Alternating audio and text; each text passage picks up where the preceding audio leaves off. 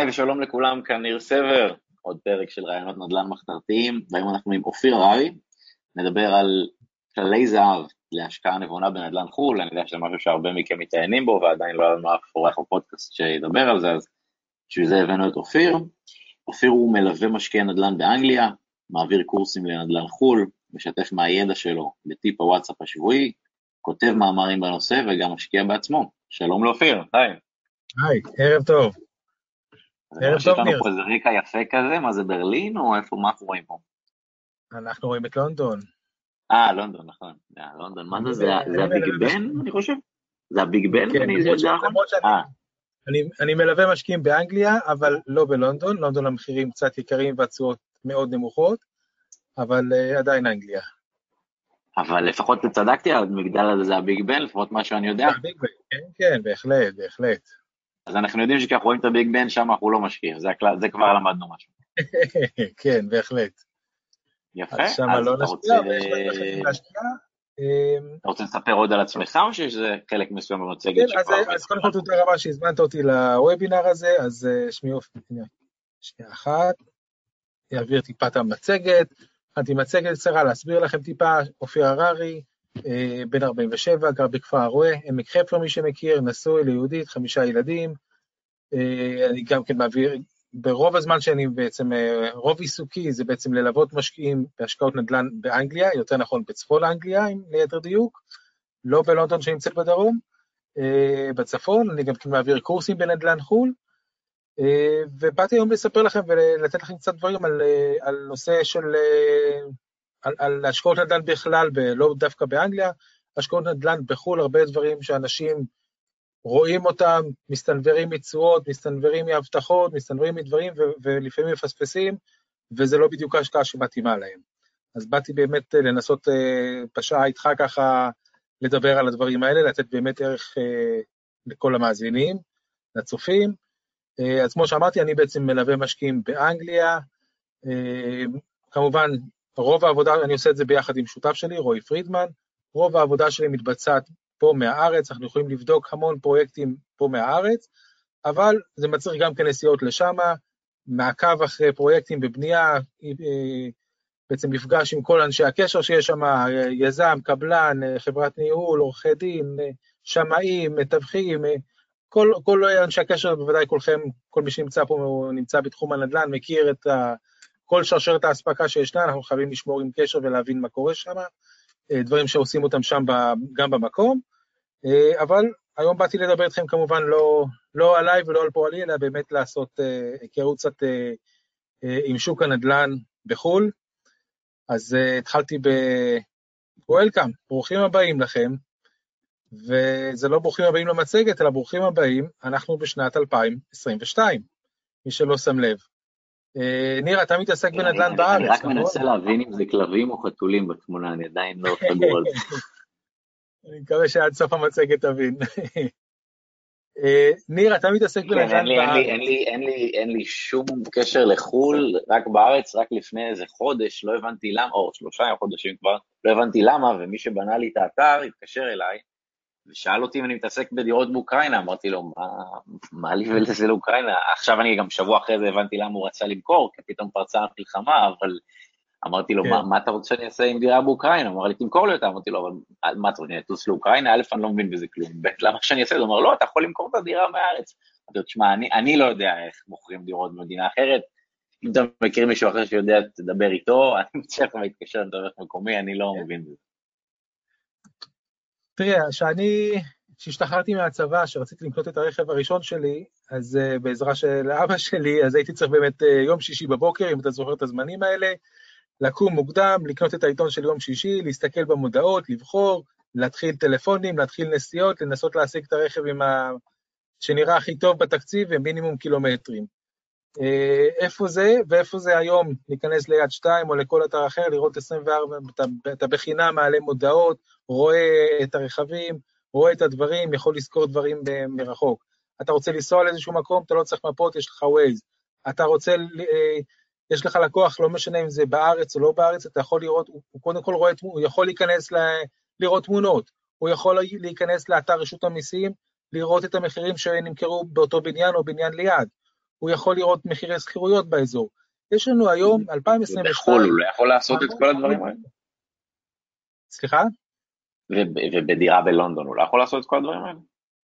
בדיוק, זה מה שהוא יכול בדיוק. היום אנחנו נמצאים בעולם גלובלי, שוב, אני לא מדבר על המדינות הפחות מתפתחות, שאין להן את האמצעים האלה, אבל מדינות מתפתחות, שיש להן את כל האתרים האלה, אה, יש את כל המידע נגיש, מה שלהורים שלנו לא היה נגיש, ואז היה מאוד קשה איך בכלל לבחור את הדירה, איך לדעת שהמחיר נכון, איך למצוא עורך דין, איך לחתום על מסמכים, איך, אלף ואחד, איך, איך, איך אפשר לעשות בעצם נדל"ן בחו"ל.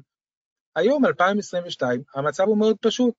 אנחנו נמצאים בעולם גלובלי, אני לא מדבר לקחת טיסה ולראות את הנכס, כמובן זה אפשרי, אבל אני יכול גם כן לשלוח את הבן אדם, את השמאי שאני שולח לבדוק את הנכס, בוא, בוא נעשה שיחת וידאו בוואטסאפ ותראה לי את הדירה. בוא נעשה את ה... מעבר, לפני הבעלי מקצוע. אתה שולח, אתה שולח שמאי כאילו מישראל לשם, או שאתה לוקח שמאי מקומי משם ודבר איתו באנגלית? אני צריך שמאי מקומי בכל מקום, אני חייב בעלי מקצוע מקומי, אם זה שמאי, שמאי מקומי, אה, עורך דין, עורך דין מקומי, כולם שמבינים את החוקים של אותה מדינה, זה חייב להיות מישהו שמייצג אותם שמה, מישהו מקצועי באותה מדינה.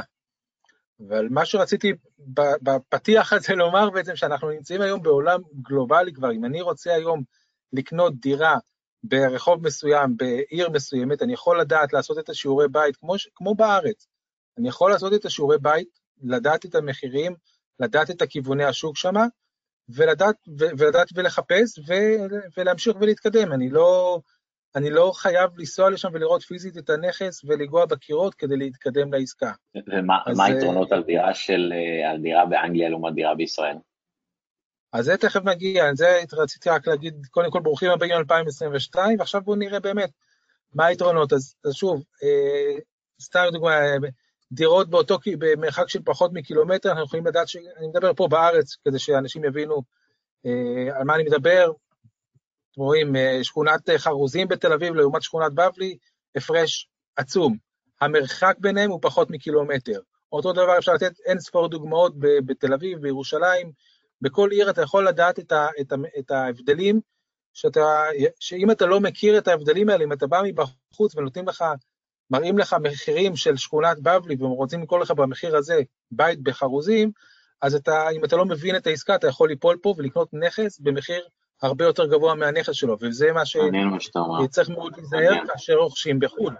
זאת אומרת, כמה שבארץ אנחנו רואים את ההבדלים. זה נראה לי אולי באזור... טיפ למישהו שהוא, שהוא, כאילו, בשבילו חו"ל זה ישראל, נגיד יהודי שגר בארצות הברית, ואז כאילו רוצה לקנות דירה בארץ. כאילו, מבחינתו זה נדל"ן חו"ל. כן, אבל אותו דבר, אותו דבר גם פה, אני יכול, יש רחובות שממספר מסוים עד מספר מסוים זה אזור טוב, והולכים לבית ספר מסוים, והולכים למקומות מסוימים, ומחירים גבוהים מאוד, וממספר אחר זה כבר מחירים הרבה יותר נמוכים. צריך לעשות עבודת שטח כמו שצריך, כדי להבין את העסקה, כדי להבין את הנכס, כדי להבין את המחיר באותו נכס, לא... רחוב גם יכול להיות כמה קילומטרים אותו רחוב. כן, אנחנו צריכים להשוות אה, תפוחים לתפוחים ולא תפוחים לתפוזים. כן, ולא רחוב בטווח של קילומטר שזה, שזה לא אותו תפוח, זה תפוח וזה תפוז.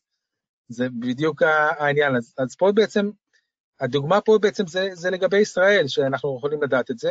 כמובן, אני מדבר על חו"ל, אני לא רוצה להתמקד באנגליה, למרות שזו העבודה שלי, לתת, לתת ערך לאנשים, אלא באמת, כשאתם עושים עסקאות בחו"ל, אני נתקל בהרבה אנשים ש, שבסופו של דבר, גם בארץ דרך אגב, שבסופו של דבר מסיימים את העסקה הזאת לא עם חיוך על הפנים, בוא נאמר, נהיה עדינים, ואני היום רוצה באמת, בזמן שיש לנו לשוחח, לתת לאנשים באמת את הכלים איך באמת צריכים לבדוק נכס כמו שצריך, איך עושים בדיקה מעמיקה וטובה כמו שצריך, ו- ובאמת לעשות עסקאות נדל"ן במינימום סיכון. עם, עם כל הבדיקות שעושים, ושאפשר לעשות את זה גם בארץ כמובן, ושאתה בוודאי יודע את הדברים, אבל גם בחו"ל אפשר לעשות את זה. מה, מה, מה אנחנו יותר מסתכלים, על עליית ערך או על תשואה או על שניהם? יש עסקאות שונות לגמרי לאזור ולאזור? לעסקאות, שוב, זה כמו שתסתכל על הארץ, אם מי שלקוח שרוצה להשקיע בתל אביב, הוא בונה על התשואה השוטפת, הוא לא בונה על התשואה השוטפת. תשואה השוטפת בתל אביב, 2, 2.5 אחוז, אני מניח משהו כזה. הוא בונה יותר על זה שיהיה לו קל להשכיר, יהיה לו קל למכור, יהיה לו עליית ערך, מי שמצד שני, מי שבארץ הולך, ל... רוצה תשואות הגבוהות יותר, הולך לפרברים, ה... לערים הרחוקות יותר בצפון או בדרום, אז התשואה השוטפת שלו תהיה גבוהה יותר. אבל עליית ערך, בספק, בהרבה מהערים האלה אין איזושהי מחסור בקרקעות כמו שיש במרכז, או שכולם רוצים לגור ב... ב... באותו אזור. יש מספיק מקומות, ואם אנחנו לא רואים איזה. בעיקרון הזה הוא נכון גם בנדל"ן חו"ל, אותו עיקרון שציינת עכשיו? אותו עיקרון, אותו עיקרון לחלוטין. אותו דבר לחלוטין. אתה תמיד, יש לנו את, ה, את ההשוואה הזאת, האם אני רוצה יותר תשואה שוטפת, יותר עליית ערך, למה אני יותר נוטה. אני אלך לאזורים, אזורי פשע, אזורים מאוד פחות טובים, אז אני יכול להראות ללקוח הישראלי, הנה תסתכל, איזה תשואה יפה אתה יכול להשיג מזה. אבל אותו לקוח צריך להבין גם כן שהוא נכנס לאזור שהוא לא היה גר בו, בוא נגיד. אה, שצריך להבין את זה גם כן. וגם עליית הערך מאוד בספק בשכונת פשע. מה, אולי במהלך הרבה שנים יש עליית ערך, אבל זה לא משהו שנובע מהנכס עצמו. מצד שני, אני אלך, כמו שראינו בשקופית הראשונה, אני אלך ללונדון, אני אקנה שם נכס, התשואה שלי תהיה, השוטפת תהיה מאוד נמוכה יחסית, עליית ערך אולי תהיה גבוהה יותר, אבל אנחנו, מה, שאני, מה שאני מחפש, לפחות ללקוחות שלי, אה, למצוא את האיזון. אני לא רוצה תשואה שוטפת ענקית ולשים את, ה, את הנכס הזה בסיכון, אני גם לא רוצה עליית ערך, אה, אה, רק להישען על עליית ערך, שאיפשהו, אתה יודע, עליית ערך זה איזשהו משאלת לב, או זה, אין לנו את, ה, את הכדור בדולח לדעת באמת מה יהיה. לא, אבל נגיד, כולנו ראינו חדשות, ואנחנו יודעים שבישראל בשנה האחרונה הדיור עלה 13 אחוז, אני לא יודע מה המצב בלונדון. אז, אני לא, אז, אז אם אני יכול לקנות, אה, אני לא יכול היום לקנות מלפני שנה, אני יכול לקנות היום ולחשוב מה יהיה בעוד שנה. ואני לא יודע אם יהיה לנו עוד פעם 13 אחוז, או שאנחנו מתחילים בתקופה של עליית אה, ריביות ואנחנו אולי, שוב, השאלה, זו כבר שאלה כלכלית, עד כמה הריביות יעלו ומתי זה ישפיע על הנדל"ן בארץ. וזה יכול להשפיע, בהחלט, ככל שהריביות אה, עולות, יש אלטרנטיביה להשקעות, מה שכרגע כרגע אין, אין איזושהי אלטרנטיבה להשקעות בארץ, אנשים משקיעים בנדל"ן או בבורסה. אין יותר מדי אלטרנטיבות, הבנקים לא מקבלים כלום. ברגע שבבנקים כבר תקבל את 4-5 אחוזים, אולי זה יהווה אלטרנטיבה. שוב, אבל זה, אני לא, אני לא מסתכל, מה שהיה בעבר, כל הכבוד למי שקנה בעבר לפני זה ועשה, אבל אני מסתכל קדימה, מה הולך להיות בהמשך, ואני לא מסתכל על, שוב, אנחנו בהחלט נדל"ן אנחנו מאמינים, אנחנו רואים גם כן, יש אינפלציה, זה גם כן מעלה את רמת הנדל"ן, אמור לעלות בכל אופן. אה, אני יותר מסתכל על מה יש באותו מקום שיעלה את המחיר של הנדל"ן. האם מקימים שם פארק תעשיות, האם מקימים שם תחנת רכבת, האם מקימים איזה מפעל גדול שיעסיק הרבה מאוד עובדים. משהו ש... ש... שיקרה שם, מעבר לעלייה שיש איזה, גם בארץ שיש 13 אחוז עליית מחירים, אתה בוודאי מכיר את זה, יש את הערים ש... שהייתה שם עלייה גדולה יותר, ויש את הערים עם עלייה קטנה יותר. בגדול אני מניח שהכל עלה, אבל לא, באותו, לא, באותם, לא באותה מידה בעצם. גם בחו"ל אני צריך אז להסתכל, שוב, קודם כל, כל בן אדם בעצם בודק לעצמו מה הוא רוצה, האם אני רוצה תשואה שוטפת גדולה, ולא אכפת לי שאני הולך לנכס שהוא נכס בעייתי, עם שוכרים בעייתיים, אבל ייתן לי את התשואה הגבוהה, או, או שאני רוצה תשואה נמוכה, אבל להיות בטוח יותר, אני אלך ללונדון או למקום, או למנצ'סטר, עיר מרכזית גדולה, אני יכול להשיג שם תשואות אה, נמוכות, אבל להיות בטוח יותר. אני יותר נוטה למקומות באמצע, לא נמוך מדי, לא גבוה מדי, ולקבל מקומות שאני אוכל להעריך שיהיה לי שם אה, עליית ערך. אני יכול גם להיעזר בחברות מחקר, אבל להעריך שיש סיבות לעליית ערך, ולא כמו בארץ, הכל עולה, אז נמשיך, נמשיך את המדורה שנמצאת פה.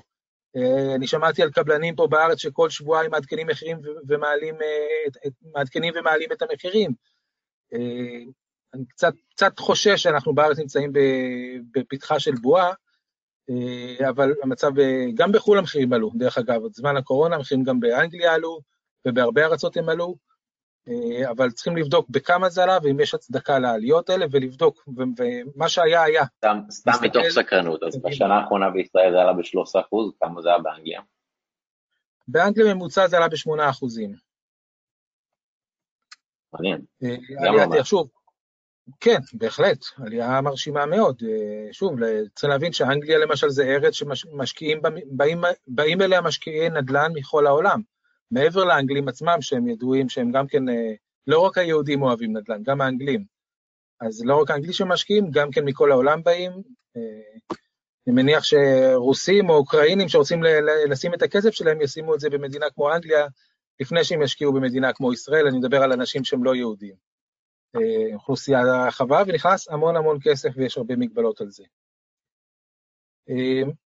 אה, אז השקף פה בעצם זה, זה באופן נדל"ן כללי, בדיוק כמו שאתה מכיר, כמו שכל מתווך, כמו שכל מי שמתעסק בנדל"ן בארץ או בעולם יודע את, ה, את הדבר הבסיסי הזה, עליית ערך, תשואה שוטפת, זה הסיבה שאנחנו כל כך אוהבים את, ה, את הנדל"ן שלנו, שאנחנו, גם אם המחירים ירדו או יעצרו, בראייה לטווח ארוך אנחנו בהחלט רואים עליית מחירים, ו, וזה קורה, ו, וזה הגיוני שיקרה כל עוד יש אינפלציה וכל עוד אה, עליות, אה, אה, הבנייה עולה יותר וכל הדברים, כמובן גם הנדל"ן עולה או לפחות שומר על הערך שלו. כשאני התחלתי, התעסקתי, אני הייתי מ-2005, אני כבר עצמאי, התעסקתי לא בתחום הנדל"ן, התעסקתי בסחר בינלאומי, ואני ואשתי חסכנו כספים ורצינו לראות איפה להשקיע, אנחנו גם כן השקענו בהתחלה פה בארץ, ליד איפה שאני גר, אני גר בעמק חפר, השקעתי בחדרה, ועם הזמן רציתי להמשיך ולהשקיע ולחפש מקום איפה אני יכול באמת אה, להשקיע ו- ו- ו- ולקנות בסכומים שיש לי, ושהנדל"ן ייתן גם כן תשואה קצת יותר מאשר בארץ. זה התשובות שאני שמעתי מאנשים, כשאני דיברתי איתם, אני רוצה להשקיע בחו"ל, כל הדברים, זה מסוכן, זה מפחיד, אתה תפסיד, אתה תסתבך, נוכלים, אני, כל אחד מהתשובות האלה פה נכונות, וזה, וזה מפחיד להשקיע בחו"ל, אני חושב כמו להשקיע בארץ, זה גם כן, יש פה את הפחד, ומסוכן להשקיע, יש רמאים, נכון, יש רמאים, וגם אני עצמי גם כן, לא כל ההשקעות שלי היו, היו טובות, ואני חושב שמה שנכון הוא. ללמוד גם מהכישלונות או ללמוד ממה שלא היה טוב ולדעת איך לשפר את זה בשלב ראשון. בשלב שני, היום, כשאני כבר אה, חמש שנים מלווה משקיעים, אז אני כבר לוקח את כל הניסיון שיש לי ואת כל הידע שיש לי, וכמובן עם השותף שלי, עם הניסיון והידע שלו, ובאמת ללכת על עסקאות. שוב, אנחנו לא...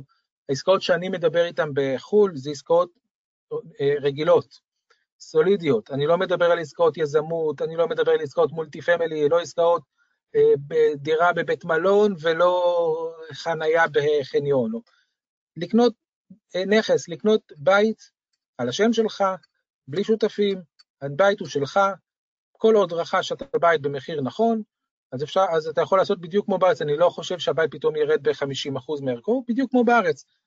כל עוד אתה מכיר את השוק ויודע את המחירים. אז זה מה שאני בעצם התחלתי אה, לעשות בחו"ל, אז שוב, למה בכלל נדל"ן חו"ל? באופן כללי, קודם כל נושא של המחירים, הרבה אנשים מגיעים ל, לרמות מחירים שבארץ, אם אתה לא רוצה בפריפריות הרחוקות, ואתה רוצה בית באזור טוב, במיקום נורמלי, אתה צריך סכום אה, יחסית גבוה. אה, אז בחו"ל אני יכול להגיע עם סכום הרבה יותר נמוך, ואני יכול לקבל תשואה הרבה יותר גבוהה מאשר בארץ. כמה יותר גבוהה? זה כבר תלוי ברמת הסיכון שכל אחד בוחר לו. מי שרוצה עשרה אחוזים וצפונה, יש גם את זה, אבל להבין שזה רמת סיכון אחרת. מי ש... אני מתעסק בס... בדרך כלל ברמות של אה, שישה, שבעה, שמונה אחוזי תשואה, משהו כזה, שזה גם כן תשואות מאוד גבוהות. שוב, אני מדבר על דברים חוקיים לחלוטין, לא מפוצלים ולא שום דבר. אתה קונה בית, משכיר אותו, ומצפה לעליית ערך של הנכס. אה, אני באופן אישי עובד במלווה משקיעים ומשקיע גם כן באנגליה, אני רואה את אנגליה כמדינה מערבית מתקדמת, אה, שוק מפוקח, אני יכול, כמו שאמרתי בהתחלה, להיכנס לאינטרנט ולקבל המון המון מידע אה, על הבניין, על האישורי בנייה שלו, על המחירים באזור, על המון המון דברים שתכף נעבור עליהם בהמשך הערב ככה, כמה שנספיק. אנגליה עדיין מעצמה כלכלית, אחרי הברקזיט, אחרי הכל עדיין מקום חמישי בעולם הכלכלה שלה, אה, וכמובן, יש לי ניהול כולל של הנכס. יש שם יותר יקרות אפילו מפה, שאתה אולי מדבר לא על לונדון. לא, לא על לונדון, כמובן. אני מדבר על אה, נכסים בסדרי גודל של 400-500 אה, אלף ש"ח, ברמות האלה, במיקומים מרכזיים וטובים. אז כן, זה לא לונדון ששם המחירים הם הרבה יותר יקרים, כמובן, לא שם אני, לא שם אני נמצא. וגם כן, הרבה אנשים כמו שאמרתי, רוצים, להש... יש להם כסף היום, הם חסכו כסף, אבל פוחדים משוק ההון. שאלה אם נדל"ן בישראל, כן. אם בנק בישראל ייתן מימון לדירה בחו"ל. אה, לא, הוא לא ייתן מימון לדירה בחו"ל, כי אין לו את האופציה לממש את הדירה אם אתה לא שילמת לו. לא כמו בארץ שהוא יכול אה, לממש לך את הדירה. לוקחים מימון מבנק באנגליה או בלי מימון? תכף נדבר על נושא המימון, אבל, אבל אני תכף אדבר על זה בטיפה הרחבה פה, על נושא המימון, אה, ברשותך. אה, אז, אז בואו, אז אני הכנתי פה בעצם מספר שאלות, אחד מהן זה המימון, תכף נגיע לזה. שאלות בעצם שכל אחד, כל מי שרוצה להשקיע היום, הוא צריך לחשוב את, שהוא צריך להבין אותם, להבין את השאלות, להבין את התשובות, ולפי זה להחליט מה מתאים לו ומה לא מתאים לו. עכשיו שוב, אני חלילה לא אומר, אל תשקיעו בישראל, שימו את כל הכסף בהשקעות באנגליה, צריכים לחשוב את, את כל הדברים האלה, אבל שוב, מי שמשקיע בישראל דירה שנייה זה כבר יקר יותר, אנחנו יודעים, כל המיסוי שישנו, ואנחנו גם כן רוצים עדיין גם בסכומים של פחות ממיליון ופחות, ומי שלא רוצה גם כן לקחת משכנתאות גדולות מדי, או הלוואות גדולות מדי, אז פה אפשר להגיע בסכומים יחסית נמוכים יותר, אה, לרכוש נכס על שמך ולהתקדם איתו. אבל לפני שכבר הולכים ושמים את הצ'ק וקונים נכס בחו"ל, לא חסרות uh, בארץ חברות שמשווקות, אז באמת לבדוק, לבדוק מה באמת כל, uh, מה אנחנו צריכים לדעת. דבר ראשון, אנחנו הולכים להשקיע באיזושהי ארץ. אז תסכים איתי שיש הבדל בין אה, להשקיע ב... איפה אמרת לי שהוא רצה שנמכור לו? באוקראינה? אז, אז יש כן. הבדל גדול בין אה, להשקיע באוקראינה, או ב... אה, אני לא יודע מה, ב... ב... כל מדינה והדברים שלה, זאת אומרת, יש מדינות עם כלכלות חזקות יותר, יש כלכלות בינוניות ויש כלכלות חלשות. ארה"ב, כלכלה חזקה מאוד, אנגליה, גרמניה, כלכלות מהמובילות בעולם שישנם. מצד שני, יש לך יוון, קפריסין, אה, פול... אה, אה, לא מעט כלכלות שצריך, ששוב, אני לא אומר זה טוב או לא טוב בארץ הזאת או לא בארץ הזאת, אבל צריך להבין מה אנחנו משקיעים, מי זאת הארץ הזאת, מה הכלכלה שלה, מהו התל"ג שיש שם, מה אחוז האבטלה שיש שם, האם יש שם איזשהו ארץ שנשענת על איזשהו ענף מיוחד והיא בבעיה בגלל הקורונה או בגלל דברים אחרים, מה היחס של, אנחנו מכירים פה בארץ את, את אה, ברחה לי המילה, שלא, אה, אם אני יכול אה, להעלות מחירים בשכירות ככל, חוק הגנת הדייר, זו המילה. האם יש חוק הגנת הדייר? אני צריך להבין אותו. לפני שאני ראיתי את העסקה, זה עולה לי X, אני אקבל שכירות Y, יאללה, אני קניתי, קודם כל תבין את הארץ, האם יש שם חוק הגנת הדייר, מה הוא אומר החוק הזה, איך אני יכול, מה, כל הדברים, קודם כל להבין על הארץ. בהתחלה לבדוק ארצות שונות ולהחליט על איזה ארץ אני מתאים לי לדבר, לעבוד. אני באופן אישי, גרמניה למשל, מדינה, כלכלה חזקה, אני לא דובר גרמנית, ההיסטוריה של גרמניה גם כן קצת אה, לא הייתי, לא, לא מתחבר לה, להשקיע במדינה כזאת, אני לא רוצה להשקיע במדינה כזאת. אה, בן אדם אחר הולך ליוון ומס, ומשיג שם נכסים יחסית במחירים זולים, לי זה בעיה שאני לא יכול לדבר עם עורך הדין לדבר או להתכתב, או, או עם עורך הדין, עם חברת הניהול, הרי יש לי שם מספיק חברות, מספיק אנשי קשר שאני צריך ליצור איתם קשר כדי לנהל את הנכס שלי. אז, אה, אז אני, אני מעדיף ארץ שאני יכול גם כן לדבר ולהבין את השפה, ואם לא אני, קל לי מאוד למצוא מישהו אחר שידבר ויעשה את הדברים האלה. אנגלית למשל. אז זה קודם כל להבין באיזה ארץ אנחנו משקיעים, להחליט על איזה ארץ, לבדוק בכל ארץ יתרונות, חסרונות, מה אני יכול לעשות, מה אני לא יכול לעשות, כל דבר מבחינת אותה ארץ, לדעת את החוקים, את כל הדברים האלה. השקעה בחו"ל, סיכון מספר אחד, ושוב אני אומר את זה כמשווק נדל"ן בחו"ל, סיכון מספר אחד, מטח. אנחנו רואים את השקל שלנו, עד כמה הוא חזק בשנים האחרונות, הוא לא נראה שהוא הולך לשנות מגמה בקרוב. אה, לעומת מטבעות החוץ, אנחנו רואים את הדולר, את, את היורו, את הפאונד, כל, כל המטבעות העיקריים בעצם בעולם. השקל שלנו חזק. אם אני עשיתי עסקה בארצות הברית וקיבלתי תשואה של עשרה אחוזים, והדולר מול השקל ירד בעשרה אחוזים, אז בעצם אני לא עשיתי שום דבר אם הייתי משאיר את הכסף בארץ או לא עושה איתו כלום. אז יש לנו פה סיכון. איתי ניר? אני, כן, כן, אני איתך לגמרי, אני אה, מקשיב. נעלמת לי לרגע, כן. אני אומר, אז יש לי קודם כל סיכון של המטבע, אז אני צריך לדעת, מעבר לזה שבדקתי את המדינה ואת הכלכלה שלה ואת הדברים, אחר כך אני רוצה לדעת את המטבע שלה. אה, לא יודע אם אתה מכיר, אה, טורקיה, יש, אה, אני מעביר קורסים, אז לפני כמה שנים אנשים שאלו אותי על השקעות בטורקיה, ושאני אבדוק להם ושאני אראה. לא יודע אם אתה מכיר, אבל המטבע שם התרסק באיזה 80-90 אחוז בחמש שנים האחרונות. אז יש מי שיגיד, זו הזדמנות עכשיו להיכנס, יש מי שיגיד, אני לא נכנס לרכבת הרים, אני רוצה להיכנס לנדל"ן כהשקעה סולידית, מניבה, טובה, יציבה, כמו שאני, ככה אני רואה למשל את ההשקעה הזאת, אבל לא כל אחד רואה, אני לא נכנס לנדל"ן כקזינו. אני, אז, אז שוב, אנחנו צריכים לבדוק אה, נושא של מטבע חוץ, בדיוק כמה זה עומד, מה המטבע, מה השערים שלו, להבין טיפה למה אנחנו נכנסים. בחרנו מדינה... בעצם אנחנו משקיעים בחו"ל, אז אנחנו חשופים גם לתנודתיות של הנדל"ן וגם לתנודתיות של נניח היורו מול השקל. בהחלט, נכון, זה סיכון מספר אחד. הרווחתי, כמו שאמרתי, הרווחתי עשרה אחוזים וה, וה, והיורו ירד מול השקל בעשרה אחוזים, אז לא הרווחתי כלום באותה שנה. אה, והשקל שלנו, שוב, צריך לזכור, כרגע השקל שלנו חזק. עדיין, למה להשקיע, נחזור קדימה, למה כן להשקיע? אני חושב, ש, אני חושב שזה נכון כלכלית, כמו שאני לא אשים את כל הכסף שלי ואקנה רק בתים בראשון, או רק דברים כאלה, אני שם, יש לי כסף שנמצא בקרן השתלמות, ויש לי בקופת גמל, ויש לי כסף בנדל"ן בישראל, ויש לי כסף בנדל"ן בחו"ל, ויש לי אה, אה, אה, סכום מסוים שנמצא בשקלים, אני חושב שחשוב שיהיה לי גם כן סכום מסוים, גם כן במטבעות אחרים, אני לא, תמיד, תמיד טוב הפיזור ונכון הפיזור לעשות אותו, וזה חלק מניהול נכון של תיק ההשקעות שלך, לא להשקיע במקום אחד, ואז אם יהיה במצב הפוך, שה, שהשקל ירד מול המטבעות כן, האחרים. נניח למישהו יש, יש כרגע רק 500 אלף שקל, והוא מתלבט על הדירה הראשונה שלו בקריית אתר באנגליה, אז מה עדיף לו? זה תלוי בבן אדם. אה, אם הוא גר בקריית אתא, זה יכול להיות שעדיף לו בקריית אתא. אם הוא גר שם קרוב וקל לו לנהל את זה, והוא יכול... הוא גר בהרצליה. אז כבר צריך לראות אם, אם מתאים לו כל הנושא של ניהול אה, נכסים בארץ, אם זה בכלל מדבר אליו, אם, אם לה, לה, להביא את, את ה...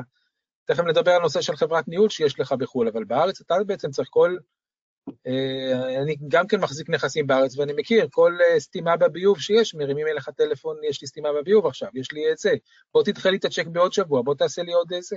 כל, יש התעסקות שזה לא, קודם כל להבין אם הוא רוצה, אה, אם הוא מתאים לו ההתעסקות הזאתי. דירה ראשונה, יכול להיות שעדיף לו בקריית אתא, בהחלט, במחירים האלה, אבל שוב, להבין מה זה אומר המחיר בארץ של המחירים האלה, איזה סוג אוכלוסייה יהיה לו שם, מה זה אומר מבחינת הניהול, אה, כמה זמן זה ייקח לו, לראות אם זה מתאים לו הנושא הזה. אה, אם יש לו כבר דירה בבעלותו והוא מחפש עכשיו דירה להשקעה, אז בהחלט הייתי ממליץ לו מאוד אה, לשקול נושא של חו"ל, ובאופן אישי אני לא אובייקטיבי ואני אמליץ לו על אנגליה, אבל כל אחד שיעשה כמובן את השיקולים שלו. אז איפה היינו פה? אז אמרתי, בחרנו את המדינה, הבנו את, את, את, את המטבע שיש שם, עכשיו אני רוצה בתוך המדינה לבחור אזור, עיר, מה שנקרא חקר שוק שאני עושה. אני נמצא באנגליה, מעולם לא מכרתי אף נכס בדרום אנגליה. כל אזור לונדון וכל אזור הדרום לא מכרתי אף נכס. באופן כללי, המחירים שם יקרים, התשואות שם נמוכות. אני מניח שבאופן פרטני אפשר למצוא פה ושם גם כן אה, מציאות, כמו תמיד אה, אה, אנשים מוצאים אותם, אבל אני החלטתי יותר להתמקד באזור מסוים, אזור צפון אנגליה, אזור שאנחנו רואים בו אפליה מתקנת של הממשלה, המון תקציבים שעושים שם לטובת פיתוח של האזור, המון הגירה חיובית שישנה שם, אני לא, לא ארחיב, אבל זה מבחינתי, מבחינת האזור שאני רוצה באנגליה. כל אחד, כל מי שבחר באיזושהי ארץ שהוא בחר, לבדוק באיזה אזור באותה ארץ, מה מתקדם באותה ארץ, מה יש, אה, את הדברים, ואיזשהו חקר שוק שישנו, שהוא עושה, או שהוא אה, עדיף כמובן אם הוא יכול לקרוא מחקרים על האזור הזה, מה קורה באזור הזה, מה מתפתח באזור הזה, מה מצפים בשנים הקרובות שיש שם, איך אנחנו רואים את המצב מתקדם שם. זה חשוב מאוד, אני חושב, אה, לבדוק את זה. אה, כמובן, מטרת ההשקעה, אתה גם כן פה בארץ מכיר, יש מי שמשקיע כדי לקנות ולשפץ ולמכור, אה, ויש מי שמשקיע כדי להחזיק את זה לשנים ארוכות, ואולי ביום מן הימים להביא לילדים שלו. אז כל אחד מהדברים האלה גם כן צריך להבין מה, מה אני מחפש. האם ההשקעה שהציעו לי עכשיו היא השקעה שמתאימה לי, אם אני מחפש, אם אני רוצה את הכסף לעוד שנתיים, אז לקנות ממני, אני מוכר דירות רגילות, קונה דירה, משכיר אותה, אני מאמין שתוך כמה שנים תוכל למכור ברווח יפה. אה, כמה שנים זה לא שנתיים, שנתיים זה עדיין, אה, בנדל"ן בכלל, טווח קצר מדי, אנחנו לא יודעים מה יהיה מחירים, יש מיסים, יש עורכי דין, יש תיווך שמשלמים, שנתיים לעסקה כזאת זה פחות מסכים.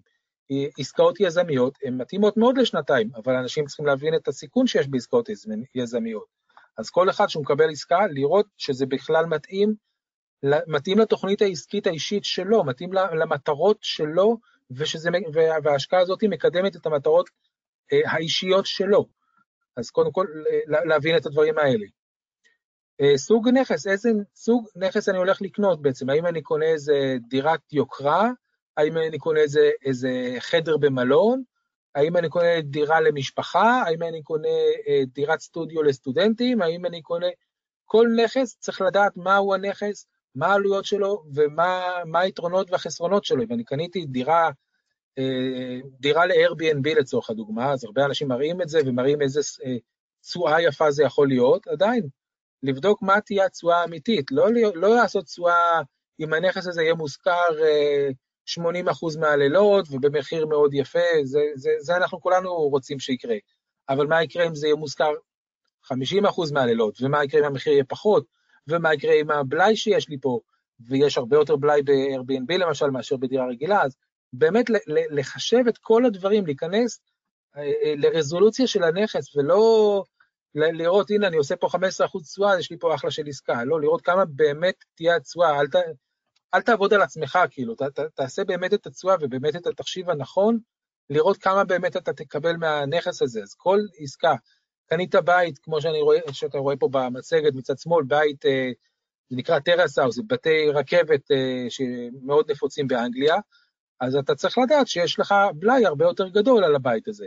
זה לא כמו בדירה, בבית דירות, שהבלאי הוא הרבה יותר קטן, אז פה פעם הגג, פעם המרזה ופעם זה, כל פעם משהו אחר, זה, זה, יש הרבה יותר בלאי, שוב, גם תלוי בין כמה הבית, אבל תכף נדבר גם על הדברים האלה.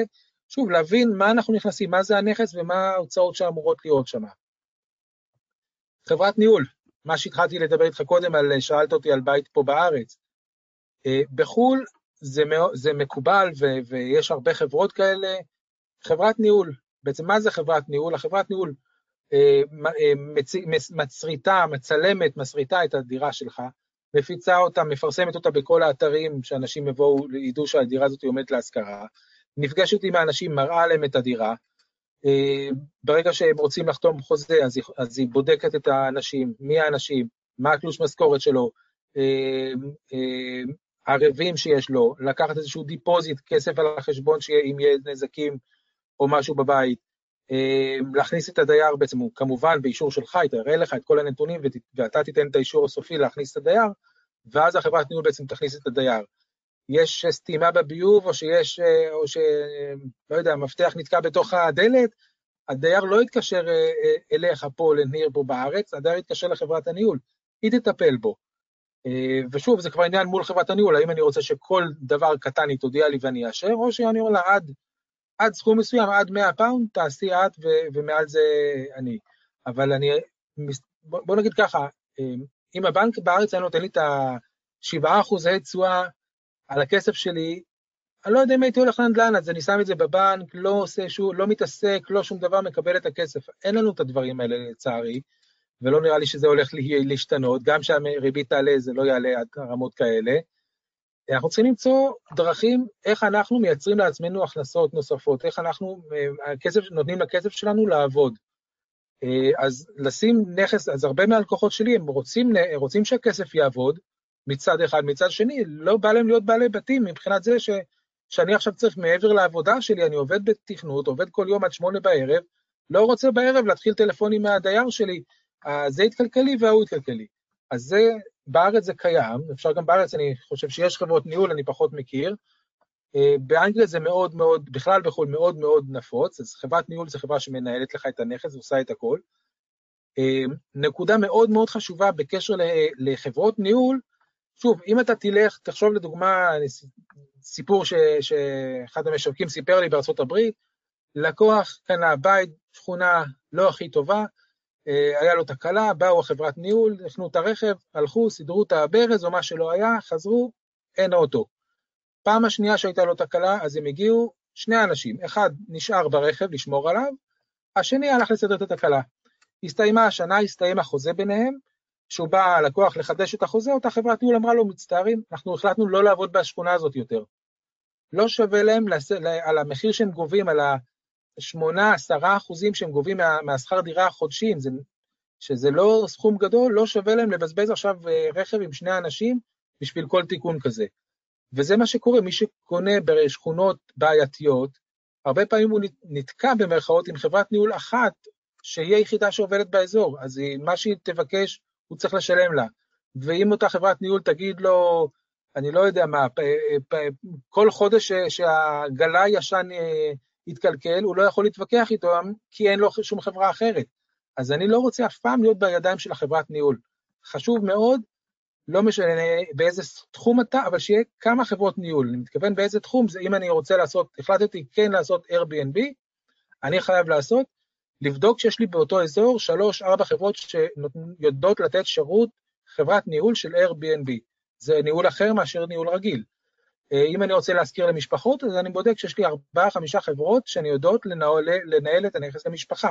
אם אני רוצה, כל, כל סוג של אה, של ניהול, אני רוצה שיהיה לי את החברות שיודעות לעשות את זה, וזו נקודה מאוד חשובה. הרבה ישראלים רוכשים נכס ממשווק ישראלי, והוא אומר להם, אני הכל, אתם תקנו ממני את הנכס, אתם רוצים לשפץ? אני אשפץ לכם. אתם רוצים חברת ניהול? אני החברת ניהול. אתם רוצים למכור? אני אחר כך אמכור לכם אותו. אתם רוצים עורך דין? אני, אני גם אח שלי העורך דין, הוא יהיה... אני הכל. אז זה מאוד יפה וזה מאוד מוריד מאנשים אה, כאב ראש, אבל אני צריך תמיד לראות אם אני לא אהיה מרוצה מהניהול שלו, שיהיה לי אופציה אחרת. אני, לא שאני שמעתי על מישהו ויש לי להגיד, החברה הזאת לא טובה, חלילה, אבל אני רק רוצה לה, להרחיב לאנשים, תבינו, אתם, יש לכם עכשיו נכס שצריכים לנהל אותו. אתם צריכים לדעת שאם החברת ניהול, אתם תחשבו שהם לא עובדים בצורה ישרה, שאתם יודעים מראש שיש לכם עוד חברות ניהול. זה די בסיסי, ו- ולא להיות אף פעם תלויים בחברה אחרת, למשל, חברה אחרת שהיא המנהלת והיא היחידה שעובדת באזור. אז זו נקודה ככה, אני חושב מאוד חשובה, שצריכים... אה, אני חושב שהרבה מהדברים שאתה אומר זה כאילו מין עקרונות שהם נכונים באופן כללי, פשוט אולי בחו"ל הם יותר קריטיים מאשר בארץ. נכון, אתה צודק לגמרי, אתה צודק לגמרי. כמה שזה נכון בארץ, עוד איכשהו בארץ אנשים אומרים, בסדר, אני גם פה, אני יכול להסתדר. בחו"ל אתה חייב, לפני שנכנסת לעסקה הזאת, לפני שעשית את הכל, לבדוק את כל העקרונות האלה, לבדוק את כל הדברים האלה, ולא לפספס שום דבר מהם. אמ, טוב, איתור הנכס, בסוף אני החלטתי על האזור, על הדירה, על המקום, סוג של נכס, כל הדברים האלה, כמובן, אה, לאתר את הנכס, למצוא, לעבור על הלוחות, לדבר עם מתווכים, כל השיטות שאנחנו מכירים, איך לאתר נכס, לבדוק, אה, גם לבדוק את הנכס עצמו, אם יש לי מש... אה, מתווך שרוצה לקשר אותי, שהביא לי נכס, אני יכול לבקש ממנו, שלח לי, תהיה בנכס בבקשה, שלח לי סרטון וידאו, סרטון לא ערוך ולא כלום כמובן, סרטון אמיתי, אני רוצה לראות את הנכס. אני רוצה להביא לשם שמאי ש...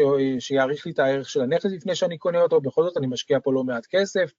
אה, עורך דין שיבדוק לי את כל הנושאים המשפטיים, זה לא...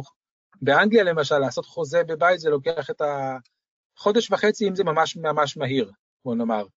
אה, כמות הבדיקות שהם עושים שם, לא משנה שהנכס עולה רבע מבארץ, אם לא פחות, כמות הבדיקות שהם עושים שם, הוא, הוא, אין מה להשוות לכמות הדברים שיש בארץ.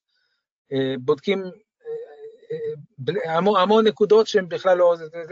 יש למשל נושא סתם, אני פשוט עברתי עליו השבוע עם השותף שלי, נושא של דירוג, יש לך במזגן כזה, הרי דירוג, איך זה נקרא, A, B, C, D, דירוג האנרגיה. A זה ניצול אנרגיה טובה, כמה שזה יורד זה פחות ניצול אנרגיה, עולה לך יותר חשמל. אתה, אתה היום יכול לקנות את זה מזגן שאתה רוצה, אבל כשאתה קונה למשל נכס באנגליה, זה נושא מאוד חשוב, מה דירוג האנרגיה של, ה, של הדירה שלך. אם הוא פחות מ-C, אז בעוד שנתיים לא תוכל להשכיר אותו לפי החוק באנגליה. זאת אומרת, יש לך שנתיים לתקן אותו. תמיד אפשר לתקן ולשפר דברים, להחליף חלונות לחלונות אה, עם בידוד כפול, להחליף את הרצפה עם רצפה עם בידוד, לעשות...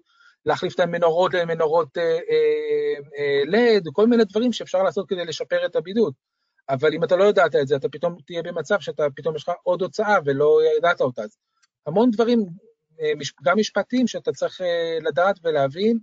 ושוב, זה חשוב כל מדינה, אני חושב שזה גם הסיבה שאני נמצא באנגליה וממוקד באנגליה, אני לא מוכר אה, יוון ואנגליה וקפריסין וגרמניה. כל מדינה חייבים להבין את, ה, את החוקים שלה, ואחרי שאני מבין ועושה את כל הסינונים וכל הדברים על הלקוחות שלי, עדיין בסופו של דבר לוקחים גם כן את השמאי ולוקחים גם כן את העורך דין המקומי, שהוא אה, יעשה את הבדיקות המקצועיות, עם, הכל, עם כל הכבוד, אני לא הבעל מקצוע שם. אז אני יודע לעשות את זה, אבל כל אחד צריך באמת לבדוק ו- ולא, לא, לא, לא, אני יכול לראות באנגליה דירה שעולה 100 אלף פאונד, ובאותו רחוב, אותו גודל דירה, אותה שכירות, אותו דבר, אני רואה דירה שעולה 70 אלף פאונד. ההבדל הוא שבדירה הזאת אה, אפשר לקבל משכנתה, הדירה השנייה אי אפשר לקבל משכנתה בגלל כל מיני בעיות שיש שם בבניין. אה, אז שוב, כשיש לך בעיות בבניין ואין לך אפשרות למשכנתה, כמובן זה פוגע, ב, זה פוגע ב, במחיר וזה מאוד קשה למכור אותה, צריך קונה שבא עם מזומן. וגם הוא צריך לדעת שכשהוא רוצה למכור את זה, שוב יהיה לו בעיות.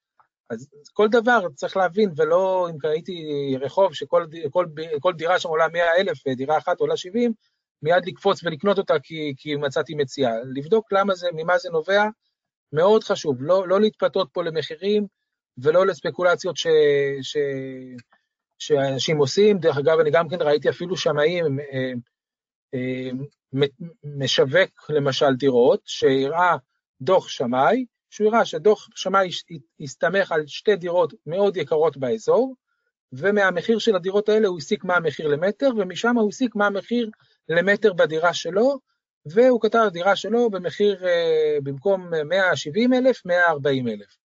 אני ראיתי את זה, צחקתי, כי אני יודע שאני באותו רחוב, 20 מטר ממנו, דירות יותר, גדולות יותר, משווק ללקוחות שלי במחיר הרבה הרבה יותר נמוך. אז זאת אומרת, אה, מנצלים פה הרבה פעמים את, ה, את החוקים בצורה עקומה קצת, שמאים בצורה עקומה, לקחת נכס אחד, אני אקח נכס למשל במגדל יוקרה בתל אביב, אבדוק מה המחיר למטר, ולפי זה אני אקיש על, על בניין דירות קטן לידו ואגיד זה המחיר למטר. צריכים להבין את הדברים האלה ולהיזהר, כי יש, אה, לא כולם ישרים בחו"ל, לצערי, גם בארץ אני חושב אבל. אז אה, לבדוק את הדברים האלה.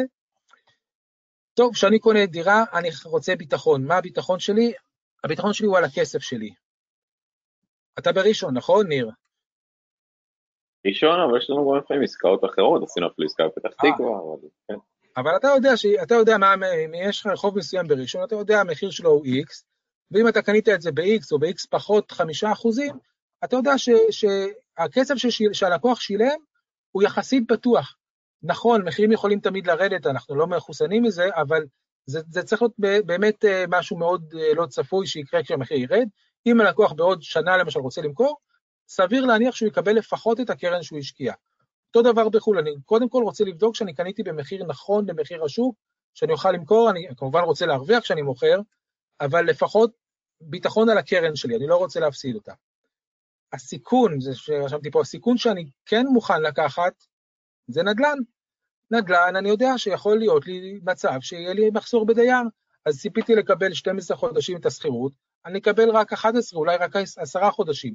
זה סיכון שאני יודע לחשב אותו. אם יש לי, קניתי דירה ישנה, ואני חייב איזשהו שיפוץ לעשות בו, איזשהו בלאי שקרה בדירה. אנחנו יודעים, זה נדל"ן, אנשים צריכים להבין מה זה נדל"ן, וזה לא לשים כסף בבנק ולקבל כל חודש, אומנם כלום לא, אבל לקבל כל חודש בלי הפתעות, פה זה לא תמיד עובד לפי התוכניות שלנו, האקסל הוא לא תמיד עובד וצריך להבין את הנושא הזה. נושא נזילות, כמובן, אם אני אקנה דירה בתל אביב, אני יכול למכור אותה מאוד מאוד מהר. אני אקנה דירה בפריפריה, ייקח לי יותר זמן. אותו דבר בחו"ל, לבדוק תוך כמה זמן אני אוכל להנזיל את הכסף שלי, תוך כמה זמן, מרגע שאני רוצה למכור את הדירה, אני אוכל למכור. כמובן, תמיד אני יכול לרדת במחיר השוק אה, ב-20% ולמכור תוך יום, אבל אנחנו לא רוצים שאנשים, שלקוחות שלי יפסידו. אנחנו רוצים למכור במחיר אה, נכון וטוב, ולבדוק כמה זמן לוקח לי בעצם להפוך את זה. זה חשוב לאנשים להבין שאם הם פתאום יצטרכו את הכסף הזה, זה לא, לא תמיד זה, תוך יום או תוך חודש או, או אפילו לא תוך חצי שנה. להבין שזה נדל"ן ולהבין מה זה אומר הנזילות של, ה, של הדירה באותו אזור שקנית. אה, השבחה, תמיד אנחנו רוצים, כמו שדיברנו בהתחלה, ליהנות מעליית ערך הנכס. אה, אז שוב, אני לא יכול אף פעם, אני יכול, אני יכול להראות, באנגליה למשל, אני יכול מראה מחקרים של סיביל, של CBRE, של חברות מחקר שאנחנו רואים מה הם מעריכים על אותו אזור, כמובן זה לא על אותו רחוב, אבל ברמה של אזור, מה הם מעריכים מעליית מחירים שיהיה. אני יכול לבדוק על מפעלים חדשים שהגיעו לשם, השקעות חדשות, רכבת, פרויקטים לאומיים, פרויקטים עירוניים, פרויקטים מקומיים, פרויקטים פרטיים, כל מיני דברים שמכניסים כסף, שפתיחת מרכז לוגיסטי של אמזון, שיבוא עוד 400 מקומות עבודה למשל, או כל מיני דברים ש, שאחד ועוד שתיים ועוד שלוש, שהכל ביחד, אני יכול לראות שזה יביא כמה אלפי מקומות עבודה, וזה בהחלט יביא הגירה חיובית, ומן הסתם אה, עליית ערך גם של הדירות וגם של, ה... וגם של השכירות.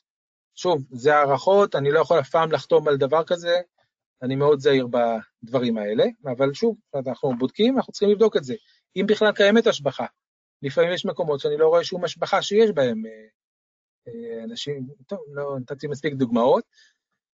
אה, מעורבות, עד כמה, נכון, יש את החברת ניהול, אבל גם בחברת ניהול אני יכול להחליט שאני רוצה חברת ניהול שתעשה את המינימום, שרק תכניס את הדייר וזהו, מעכשיו כל דבר שיש לדייר שידבר איתי.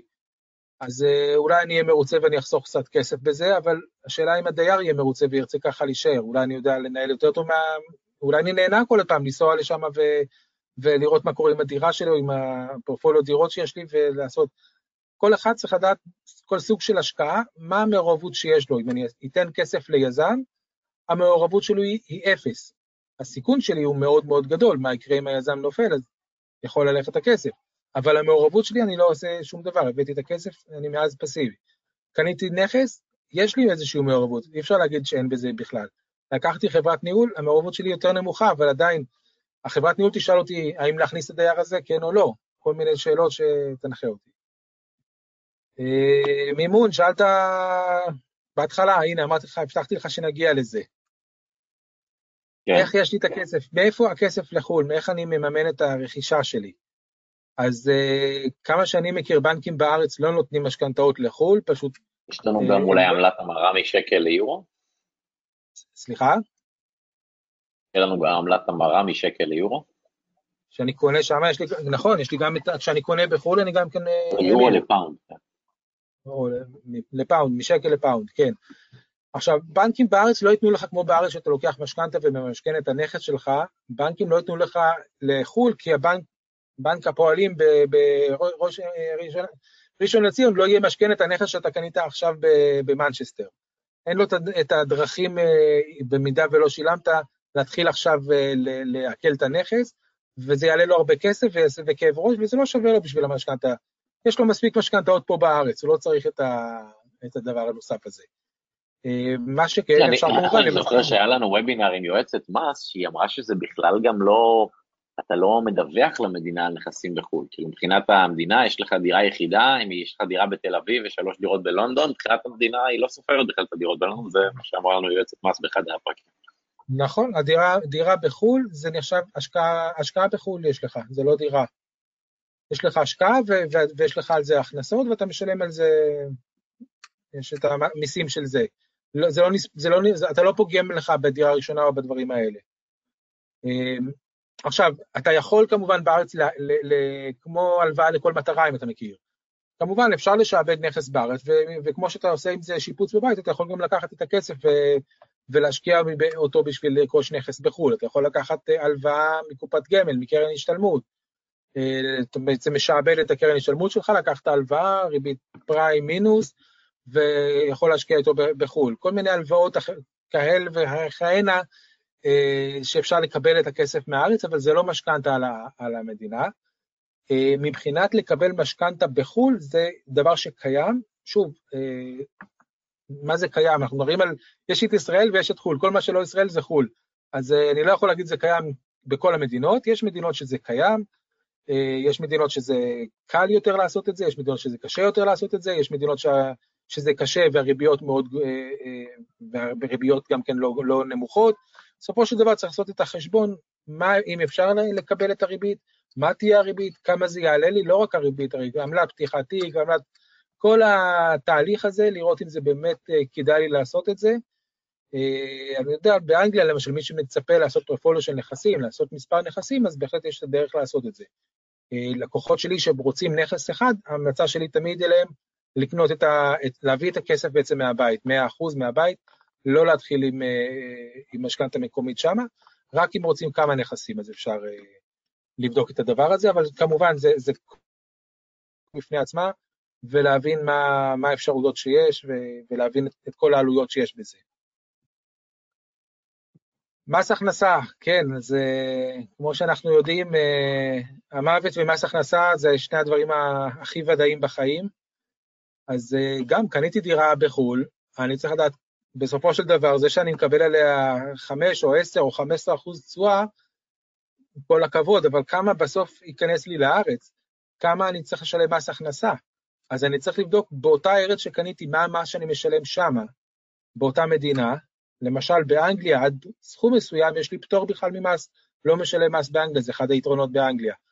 אה, אבל כל מדינה, אם אני שילמתי למשל במס הכנסה בגרמניה 20 אחוז, אז אני צריך לראות עכשיו איך אני מתחשב בזה, הרי יש אמנת מס בין, בין הארצות, אז יש בעצם בארץ שני מסלולי מס, אני לא רואה חשבון, אבל בגדול זה או לשלם 15 אחוז פחות ולהזדכות אך ורק על הפחת, בלי להזדכות על שום הוצאות אחרות שהיו לי שם, כולל ששילמתי מס הכנסה שם וכל הדברים האלה, או לשלם לפי המס השולי שלי, כמו שאני מרוויח כסף, יש לי מס שולי שהוא מינימום 31 אחוז, ואז אני יכול באמת להזדכות או לקזז הוצאות שהיו קשורות לנכס, כמו למשל ששילמתי מס הכנסה באותה ארץ. אז שוב, צריך לעשות את זה לא אחרי שאני כבר, כבר פגשתי לקוח ש, ש, שקנה דירה בספרד, ואם אני זוכר נכון זה 28 אחוז מס על השכירות שמה, שאלתי אותו אם הוא עושה את כל החישובים, הוא אמר לי, כן, נגיע לסוף שנה, נעשה את החישובים, נדע. אז, אז לא. לפני שקונים, לפני שעושים את הרכישה, לעשות, לעבור על כל מה שדיברתי הערב, באמת, ומס הכנסה, לדעת מה אתה משלם מס הכנסה, ו- ובסופו של דבר, אנחנו מגיעים לתזרים, כמה בסוף, כמה עלה לי הנכס, אה, כמה שילמתי עבור הנכס, עבור הליווי, עבור העורך דין, עבור השמאי, עבור ה... ריהטתי את זה, אה, מס אה, קנייה בחו"ל אם היה לי, כל העלויות שלה, ששילמתי, כמה, כל העלויות של, של הרכישה, כמה עלה לי בעצם הנכס, פלוס כל העלויות הנלוות, כמה ההוצאות שיש לי על הנכס הזה, אם אני אזכיר אותו ב-X כסף, יש לי חברת ניהול, יש לי, יש לי עוד הוצאות, אם אני משלם ארנונה או שזה הדייר משלם, באנגליה למשל זה כמו בארץ, הדייר משלם. אה, ארנונה, מים, חשמל, כמו בארץ בעצם, ארה"ב הבעל הנכס למשל משלם, שוב, צריכים לבדוק כל מדינה, כל ההוצאות שיש לי, ואחר כך לחשב.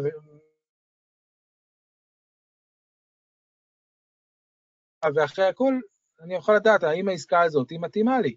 הבנתי את העסקה, אני רואה את המיקום, אני רואה את הדברים, אני רואה את הצפי שלי על עליית ערך, אני מבין את התזרים שיהיה לי, אני יודע אם יש לי הלוואות, כמה אני משלם עבורם וכמה אני צריך להחזיר, ואז אני רואה את כל העסקה, האם היא מקדמת אותי למטרה שלי, האם זה מתאים לי, או שאני מחפש משהו אחר, אולי בארץ, אולי בבורסה, אולי להשאיר את הכסף אה, בבלטות, אני לא יודע. כל אחד אה, ודעתו. אה, באופן כללי, שוב, מה שאני, שלושת הדברים העיקריים שאנחנו בעצם בודקים זה סביבת, ברגע שבחרתי מדינה ואני כבר מכיר את כל הנקודות שאמרתי עד עכשיו, אז לבדוק את סביבת הנכס, ניתוח הנכס וניתוח תזרים. אני חושב שזה גם נכון לגבי הארץ, בחירת אזור, הגירה, נתוני צפיפות אוכלוסין, האם זה אזור פשע עם מאוד צפוף, או שזה, או, או שזה צפוף כי זה מגדלי יוקרה, נתוני התפוסה, כמה אחוז מהבתים, אני יכול לראות בארה"ב מאוד בקלות, אחוז הבתים הריקים, אני יכול להיכנס לשכונות ואני יכול לראות 30-40 אחוז מהבתים עומדים ריקים בשכונה הזאת. אז גם בארץ, עם כל הטירוף שיש, יש איזה אה, שישה, שבעה אחוזים בתים ריקים, אבל בוא נגיד שזה משהו נורמלי, אם אני רואה 30 אחוז, למה שיבואו דווקא לבית שלי? כל מיני נתונים שאני חייב, חייב לשים אליהם את הלב, גילאים, אני לא רוצה מקום רק של זקנים, רמת החינוך שם, שוב, אה, הכנסה למשק בית, רמת הפשע, אה, פיתוח אזורי, אבטלה, גיוון תעסוקתי, כן? לא כולם באותו מקצוע, ואם יש איזשהו משבר איתו, פתאום העיר נמצאת במשבר תעסוק, משבר אבטלתי, התחדשות עירונית, מה מתוכנן שם, מה, מתכנן, מה עושים שם, סוגי האוכלוסייה המרכזיים, כל מיני דברים, ועל הנכס כמובן. אה, גודל הנכס, גודל הבניין, הנכס עצמו, גודל המגרש, בנייה, כמה חדרים יש לי, היסטוריית עסקאות על הנכס עצמו, זה גם קיים לי כשאני מתעסק ביד שנייה, אה, עסקאות שבוצעו, מצב פיזי, תזרים, כל, ה, כל הנתונים בעצם, כמו שסיפרתי. אה, זהו, זה מה שדיברתי הרבה, לא נתתי לך הרבה לדבר, ניר. יש לך פה ציטוט יפה, ההחלטות, ההחלטות של היום עם ההצלחות של המחר, ויש עוד ציטוט בנדל"ן שאומר, אה, לא מחכים לקנות נדל"ן, אלא קונים נדל"ן ומחכים.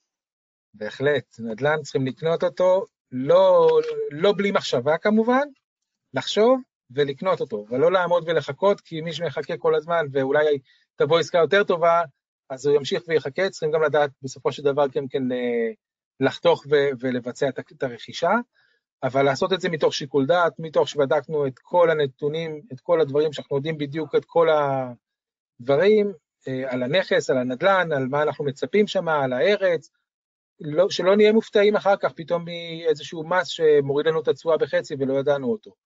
או מס אה, ירושה, או כל מיני דברים, שוב, עד 120 לכולם, אבל לבדוק, לבדוק את הדברים, לבדוק את המיסים, לבדוק את, ה, את, את כל מה שיש לנו ב, בעסקה הזאת, ולא לפחד מנדל"ן ולא לפחד מנדל"ן בחו"ל, להפך, אנחנו יכולים היום להגיע לעסקאות נהדרות ויפות, רק לחפור, לא, לא, לא ללכת לעסקאות המפתות עם האחוזים הפנטסטיים ועם העליית, מי שמבטיח עליית ערך של 80 אה, אחוז תוך שלוש שנים, אז uh, לדעת לדפדף את זה הלאה, אפילו לא, אין מה לבדוק אפילו.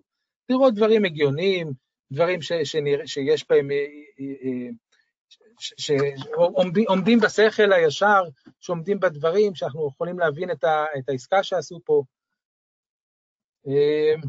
זהו, מי שמעוניין, אז אני חושב שאמרת גם כן בהתחלה, יש לי, אני נותן פעם בשבוע טיפ של נדל"ן, לא רק אני, גם אני נותן במה לכל מי שרוצה לתת טיפ, מתווכים, יוצאי משכנתאות, כלכלת משפחה, פעם בשבוע, קבוצות, יש לי כמה קבוצות שקטות שאני פשוט פעם בשבוע, יום שלישי בבוקר שולח את הטיפ. כמובן, מוזמנים לעקוב אחריי בפייסבוק, כל מקום. זהו, אשמח לשוחח, מי שמעוניין. יכול להיות שיש אנשים ששומעים את זה בספוטיפיי והם לא רואים את המצגת, אז אתה רוצה אולי להגיד את האתר? כן, אז כן, בהחלט, מי שבספוטיפיי, אני מקווה שעברתי מספיק על המצגת גם למי שלא ראה אותה. אז אופיר הרע רשמי, מוזמנים ליצור איתי קשר, 050-366-3588.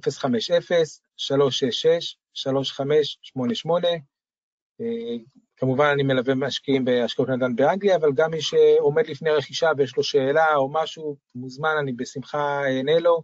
מי שרוצה ניתוח שלם על העסקה, זה כמובן בתשלום, אבל מי שיש לו שאלות או, או להבין או, או לדעת מה לשאול בעצם את המוכר או מה, מה לבדוק, בשמחה אני באמת לא רוצה ש... אני חושב שזה דבר נפלא, נדל"ן של חו"ל. לצערי, לא כל האנשים ישרים, וצריך באמת לדעת ולהבין ולסנן את, ה... לסנן את הדברים ולמצוא את הדברים הנכונים. אותו דבר, דרך אגב, גם בנדל"ן בארץ, הרי פרי נדל"ן וענבל אור וחפציבה זה מקרים שהיו בארץ על אנשים שהפסידו, וצריכים גם בחו"ל לבדוק את הדברים האלה. וגם בארץ, אם אני מסתכל על, יש ערים מסוימות שיצאה כתבה עליהן שקרוב ל-40% ממשקיעי הנדל"ן שם בסופו של דבר מכרו בהפסד. אז אני מניח שהם לא עשו מספיק את, התחש... את החישובים, כי כמו שאתה אמרת, הרבה מאוד ממה שדיברתי היום, גם בארץ, תעשו את אותן בדיקות גם בארץ. אם יש מקום עם המון בתים ריקים, אז יש סיכוי גדול שהבית שלכם יעמוד ריק.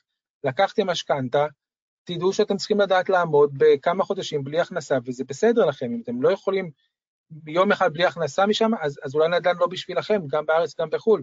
לפחות את החודשיים, שלוש שאתם מסוגלים לשלם בלי, בלי להילחץ. כמובן, אנחנו לא רוצים שזה יקרה, אנחנו רוצים שהנכס תמיד יושכר ושהמחירים שלו ימשיכו ויעלו, כי קנינו אותו במחיר טוב ובאזור טוב ובאזור מתפתח, אבל אה, זה נדל"ן, אנחנו, אף אחד לא, צפה, לא ציפה לקורונה, אני, אנחנו צריכים אה, תמיד ל, ל, לעשות לנו גם כן את התרחישים הפחות אה, נעימים ולהיות מוכנים אליהם גם כן. כן, מאוד מעניין, באמת טוב שאלנו. כן, אז, אז אני מלווה משקיעים באנגליה באופן ספציפי, באמת שאנשים יבינו מה הם בדיוק קונים, מה הם עושים, מה, מה, מה היתרונות ו, ומה הסיכונים, ובכל עסקה חייבים להיות סיכונים וצריכים להבין אותם. ו, ולקנות עיניים, אני חושב שזה טיפ לכל אחד באופן כללי, לפתוח עיניים, לא להאמין למשווק ולא להאמין לפרסומת בפייסבוק ולא להאמין לדברים, לפתוח עיניים, לבדוק, לראות את הדברים, להתייעץ עם בעלי מקצוע, ולעשות עסקאות נדל"ן נהדרות גם בארץ, גם בחו"ל אפשר. יפה, אז אם אני לא טועה זה הפרק ה-41 בפודקאסט, באמת אחרי 40 פרקים כבר הגיע הזמן שמישהו גם ידבר על נדל"ן חו"ל, אז טוב שהרמת כפפה. אז אני רוצה להודות לך על הזמן והמידע המעניין.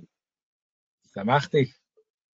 ולמי ששומע אותנו ביוטיוב או בספוטיפיי, אתם יכולים לעשות לייק ו subscribe, ואז אתם תקבלו עדכונים על הפרקים הבאים. מקווה שנהנתם, מקווה שקיבלתם ערך, נתראה בפרק הבא, ביי בינתיים. יאללה, תודה הבמה, להתראות, ערב טוב.